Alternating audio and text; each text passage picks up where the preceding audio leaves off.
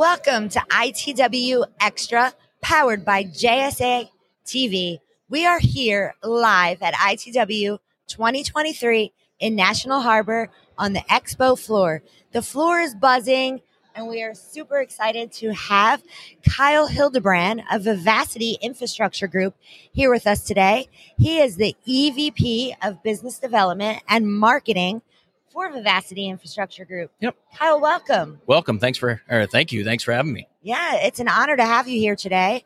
Uh, before we dive in, viewers that might already not know about Vivacity Infrastructure Group, can you tell us a little bit more about the company and what makes Vivacity Infrastructure Group so unique? Sure, absolutely. So, Vivacity uh, Infrastructure Group plans, develops, designs, builds, operates, maintains, and commercializes fiber and wireless networks on behalf of its customers. It was founded in 2019. It's a wholly owned portfolio company of Columbia Capital. Um, it operates in a few main sectors, that being um, government, local government, state and local governments, transportation, energy, wireless services, and and private enterprise. Uh, has three primary operating companies EX Squared Technology, which is the arm that focuses on designing, building, operating, maintaining, commercializing fiber infrastructure, and Terra Consulting, which focuses on uh, design, engineering, and wireless site development for wireless carriers. Um, in addition, there's Vivacity Networks, which is an asset holding company. Well, we've heard that there's been some exciting changes over at Vivacity over this past year, including your new role. That's right. Uh, as EVP of Business Development and Marketing. So, first, congratulations on that new exciting role. Thanks. Thank you. Um, so, why don't you tell us a little bit more about your new position and what you have planned for your new role? Sure.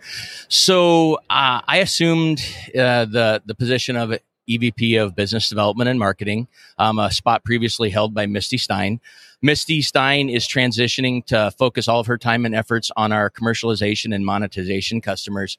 Okay. Um, you know, as as the company's grown and as the markets changed and evolved, we, we wanted to put a lot more focus into the commercialization. So that's where her efforts went. I stepped into the role um, to lead the business development and marketing groups, uh, retain the project development responsibilities that I had, and we think it's just um, it's an opportunity, you know, to to put more focus in in different areas as the company grows. We're really excited about it. I'm going to leverage all of my experience in you know implementing and developing large scale critical infrastructure projects. Um, I've worked day in and day out with Misty Stein for the last 15 years, so I'm really really in tune of what she was working on and and how things were going. And so it was a very easy transition for for me to step into that role. Um, I think we'll be able to to take this to the next the next level and develop our relationships and opportunities. Well, that sounds exciting. Congrats again on this new role. I mean, in addition to your promotion, uh, there's been some exciting other new hires within your group. Why don't you talk a little bit more about Sure. some of your colleagues and Sure. Their roles? Okay. Um, one of the first things we did was we we realized that we need to expand our business development side of our our group with some really high powered great folks. And and the first hire we made was Jeff Sobotka. He's a long term industry you know industry expert. He's been working in telecom for for a long time. Most recently as the director or state broadband director for the state of Arizona Commerce Authority. So what he brings to the table is is a understanding of all of the complex things that our government clients are dealing with as they as they look at the inflow of of government and private monies into the broadband space. And he understands you know what they need to do to maximize everything that they're going to work on you know to, to get as much broadband out there as they can. The other one is jen hawkinsmith jen is a longtime wireless industry uh, veteran. She has a lot of experience um, in that but also she has you know the outside plant experience on the fiber side. So as we you know find more and more places where fiber and wireless are are, are coming together at that intersection she's really spearheading that effort. So all of our opportunities and and, and client relationships um, where wireless is involved she's involved. So where jeff is focused on you know local and state governments she's really focused on the wireless. Great group. Uh, you know it's the it's the first of a few hires but you know some of the most critical first. Well, congrats to Jeff and Jen. yeah I We're really excited to like have 'em. that you have a female leader on the team. Yeah, so she's amazing great. Yeah. Um, looking forward to maybe interviewing uh, Jeff or Jen one day. I hope you can. Yeah, that would be fun. Uh, so tell us a little bit more about what other initiatives that you have going on at Vivacity and what you're focusing on for the months ahead. Sure. Well, Vivacity is has a lot of things going. We're really busy, but just like everyone else in this space, you know, we have to we have to do things wisely. So we have projects going on. Um, we're very focused on middle mile fiber development as well as fiber to the premises development, intelligent transportation, and and the build out of of a lot of different wireless infrastructure. So uh, examples of some of those would be middle mile projects going on from Grafton County, New Hampshire, where we're connecting 39 municipalities to help them expand and attract new ISP entrants to their area.